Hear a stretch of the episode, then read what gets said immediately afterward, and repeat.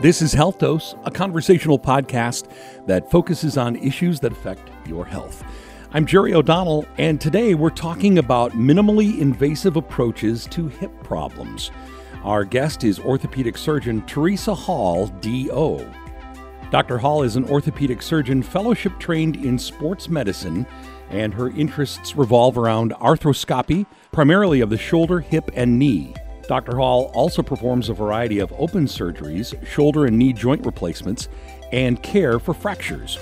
Health Dose asked Dr. Hall to explain what is hip arthroscopy. Hip arthroscopy is surgery, first and foremost. So we do it in an operating room as a sterile procedure with the patient asleep under general anesthetic, similar to other surgeries they may be familiar with. And it's where we're going into the hip joint with essentially a microscope or a camera and looking all around the joint. It can be for a number of different procedures, but we're physically laying eyes on it by means of this camera to look at all of the structures, the bone ends within the joint, the articular cartilage, the labrum, as well as the joint capsule, and addressing the pathology that we're able to as a minimally invasive surgery. So there are special instruments that we use to access the hip joint and to work within the joint. The primary difference between arthroscopy of the hip and other joints is that it's a very constrained hip. The hip is a ball and socket joint. So the way that we actually access the joint is by distracting or pulling traction on the leg to pull the ball out of the socket. You kind of dislocate the joint? We do. And and in fact, we don't actually call it truly dislocating because we're pulling it in line creating space. Mm-hmm. But certainly there's risks associated with that because the blood vessels and nerves in the leg don't tolerate a lot of traction for a long period of time. But that allows us to work within that joint without causing any damage. And then we reduce the traction or replace the ball inside the hip. The only reason I make that differentiation is that truly it's not a dislocation because that's sort of the old, more historic way of dealing with some of these same pathologies that actually required an open procedure to physically remove the ball out of the socket. When I envision arthroscopy, it's like one little hole and you stick a camera in there and it's got maybe some kind of burrowing device on the end of it or, or some kind of device that can pull out what you don't want in that joint. Is that correct? It's not far off. For the hip, I use three different poke holes. So, mm-hmm. yes, the incisions are a centimeter or so in size. But by using multiple incisions, we can insert multiple instruments at the same time. So, there's a light source with a camera and saline, or essentially water that's more physiologically similar to the fluid already in our bodies, that gets infiltrated into the joint so we can see. And then the other two arthroscopic portals is what we call them or mini incisions are where we insert our other instruments. So there's various types of instrumentations. There's some burrs we can use to shave down bone oh you there's, actually do call it a burr. Yeah okay. yeah there are shavers there are graspers and suture passers to do some repairs and things like that. So if not for arthroscopic surgery how would you be getting to those little pieces and parts that you got to pull out of my hip joint? So, the more historic procedure is an open surgical dislocation. Um, and that's one of the main reasons why hip arthroscopy came to be. That's a very invasive surgery. So there is a fair amount of postoperative pain associated with going through skin, mm-hmm. muscles, tendons, even potentially allowing for bone to heal. It also can compromise the blood supply to the femoral head or the ball within the ball and socket joint. So this is much more minimally invasive, protective to all the soft tissues around it, and including the bone by minimizing the risk of the blood supply to the femoral head. When is arthroscopy needed? When is it indicated for your patients? The primary indication for hip arthroscopy is impingement syndrome of the hip. As I mentioned, the hip is a ball and socket joint. And so there's a couple different scenarios where that goes wrong. If you imagine a perfectly shaped hemisphere around a ball, sometimes the hemisphere is overbearing, it's truly more than half of a sphere. And that can cause limits in motion because it's more constraining. Conversely, on the other side of things, you can have a problem with the ball within the ball and socket joint where it's actually flat on one side. We call that a cam lesion. Where the hemisphere is more constraining, that's called a pincer lesion.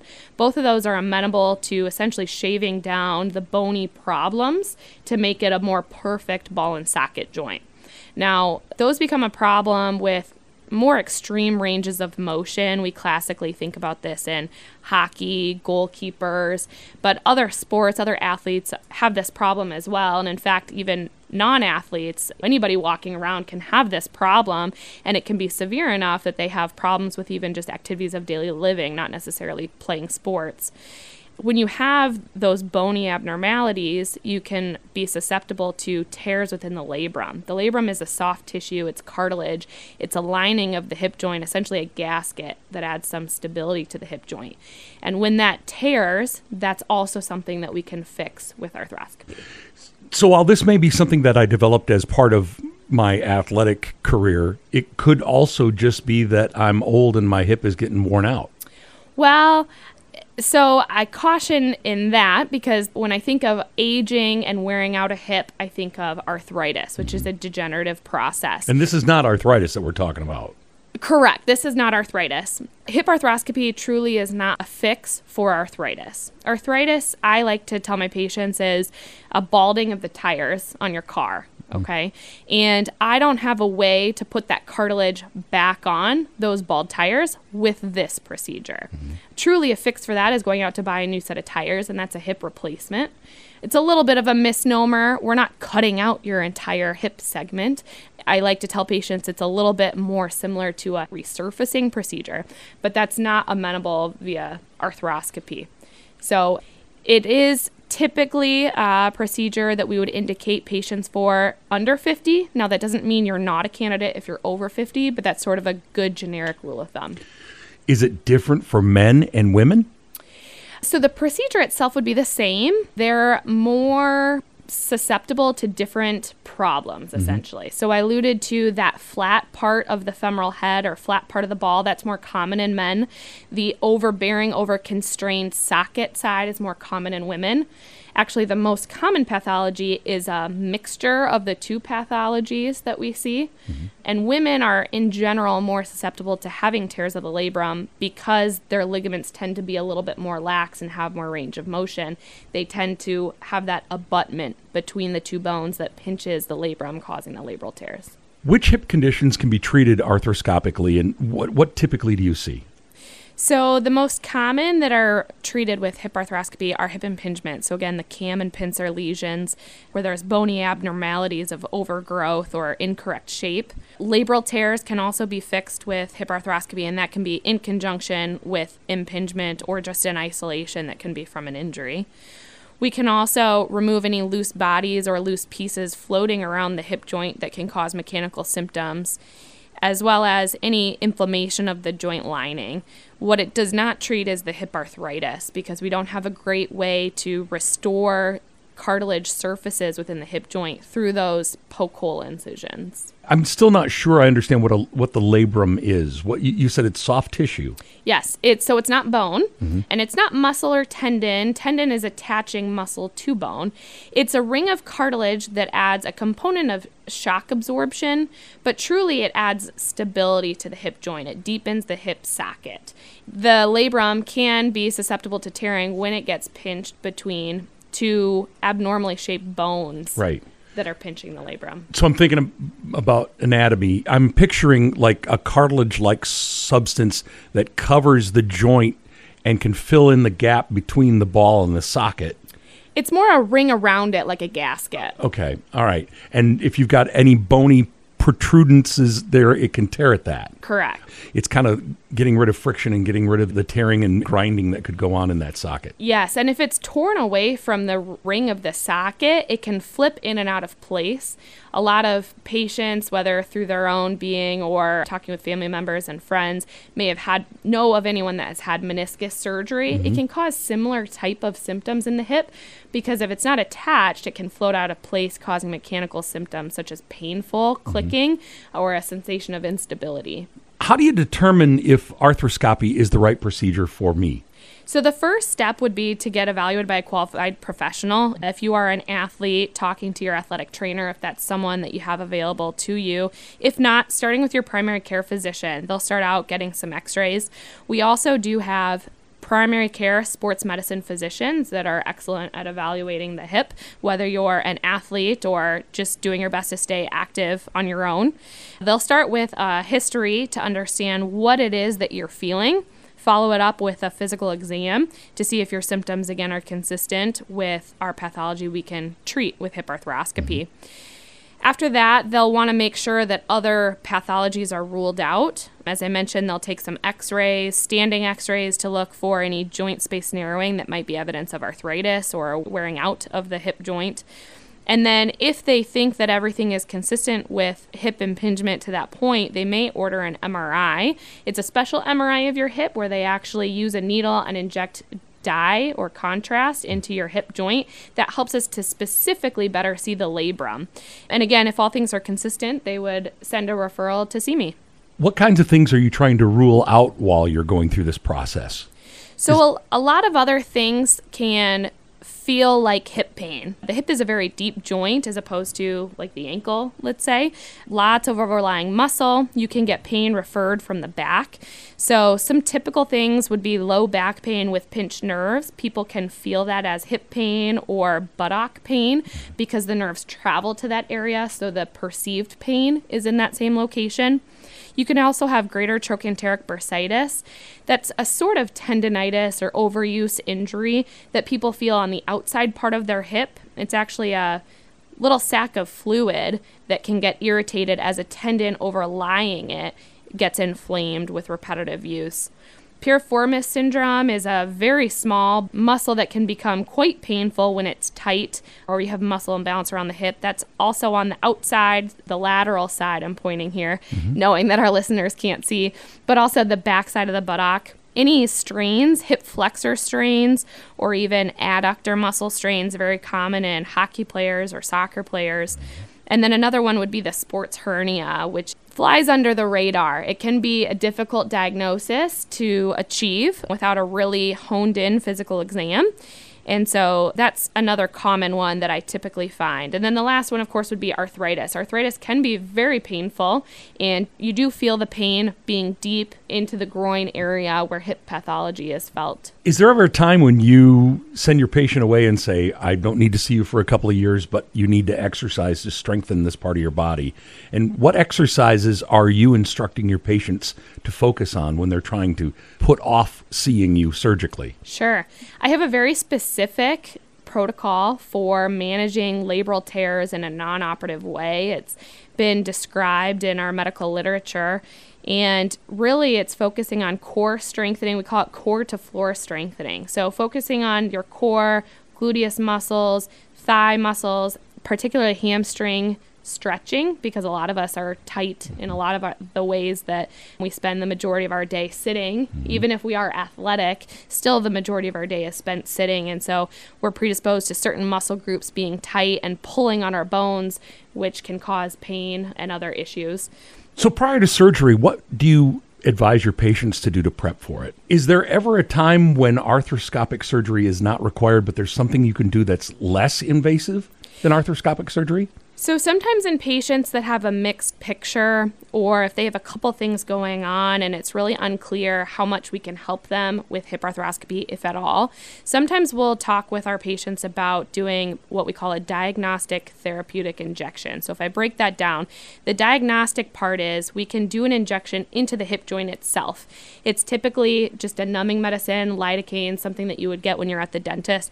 And if that relieves hip pain, we know that in fact there is something going on in the hip that's causing pain, even if, for say, the MRI is negative. MRI slices are usually about three millimeters apart, so there's always the possibility that the MRI comes back, quote, normal, but that doesn't mean that something could get missed between the thickness in of those between slices. those slides. Correct. Hmm. So, in that case, we can do an injection of lidocaine under ultrasound guidance. And if they get good relief with that, then we know, in fact, there is something going on in the hip joint. Occasionally, we can also add a steroid to that. People also are familiar with knees getting injected, shoulders getting injected with that steroid or cortisone, and that can give longer lasting relief than the lidocaine, which can be just hours. So it helps us again both diagnostically to know there's something going on in the hip, but therapeutically can give longer lasting relief. And those cortisone injections aren't going to last forever. They don't. And if you've never had one, it can be variable. Sometimes it can give good relief for six months or a year. Sometimes it's shorter lived than that, especially if you've had multiple, especially in that same joint. So let's talk about the surgery itself. What happens during the arthroscopic surgery? So once a patient is asleep, we have a very special table that allows us, as I mentioned, we have to pull traction on the leg to create room to work without causing additional damage. It's a very special bed that allows us to do that without causing other injury to the leg or to the body. Once the hip joint is distracted, we use several portals or microscopic incisions to access the hip joint. We actually have to cut the hip capsule, which is the joint lining, again to access everything that we need to without causing further damage. We put some fluid or normal saline into the joint to be able to work and to see. And we inspect the joint first. And if there is, in fact, a labral tear, we would start with treating that. So we create a fresh bed essentially for that labrum, that cartilage to heal down to, pass sutures around the labrum, and anchor it back down to the outside edge of the socket. Once that's complete, if there's other pathology such as more of a flat ball, that flat femoral head, we'll shave that down with a burr, being sure to preserve all of the articular cartilage that's needed for the normal joint. And when that's all done, then we close up the hip capsule with some sutures for repair. The patients then wake up, they usually just have three small incisions, approximately a centimeter in size. After three days, they can shower, let soap and water run over the incisions.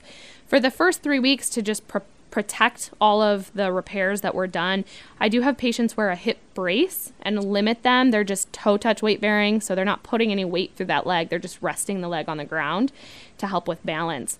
We get them in with physical therapy right away that helps prevent any stiffness or significant scar tissue from forming, and it's a very structured protocol. When I do this procedure on athletes, I prevent them from running until that four month mark. At five months, we then start them in a return to play progression protocol under the close supervision of a physical therapist. And then, if they're hitting all their marks on time, we'd plan for them to return to their sport at around the six month time mark. But patients can see improvement for up to a year. Compare and contrast for us, if you would please, the severity or the length of recovery time needed for this as opposed to somebody who's had a hip replacement because you get people with a hip replacement walking same day. They do, and that is very different, and that's because it's a structurally these are, are very different procedures. In fact, weight bearing on a total hip helps some of the healing because it helps the bone remodel or grow onto those metal implants. This is different in that it's all soft tissue. We're trying not to stress while everything sort of cooks or heals inside the body for a sufficient amount of time. And that can be a slow process. It can easily be 12 weeks to allow those soft tissues to heal. Soft tissue is actually more complicated and more tricky than than bone itself. It is. It's a very fine line. Bone does a usually a very good job at healing, but soft tissue, we want it to be healing and allow it to heal, but not too much scar tissue that we have too much stiffness that then we're fighting. So when do I know I need to see an orthopedic specialist for my hip pain? When is it going beyond I'm a certain age or I've had a certain career and this is just the pain you're going to have to live with? So, a good start would be talking with your primary care physician and having a preliminary evaluation with both history, physical exam, and then also x ray images. If there's any question about a real diagnosis, a referral to my office, I'm always happy to see patients. As I mentioned, there's quite a lot of things that can feel like hip pain, but actually are caused from other sources aside from the hip joint proper. And so, I'm happy to see those patients to either give a second opinion or to confirm what's going on in the hip joint. That is orthopedic surgeon Dr. Teresa Hall. As always, if you have health concerns, the best place to start is your primary care provider. If you need help finding a primary care provider, go to mymichigan.org slash doctors. And for more information about My Michigan Health Orthopedics, go to mymichiganhealth.org slash ortho or call 833 923 3444 for help in scheduling an appointment with a non surgical musculoskeletal specialist or an orthopedic surgeon. I'm Jerry O'Donnell. Thank you so much for listening and check back again soon for another episode of Health Dose.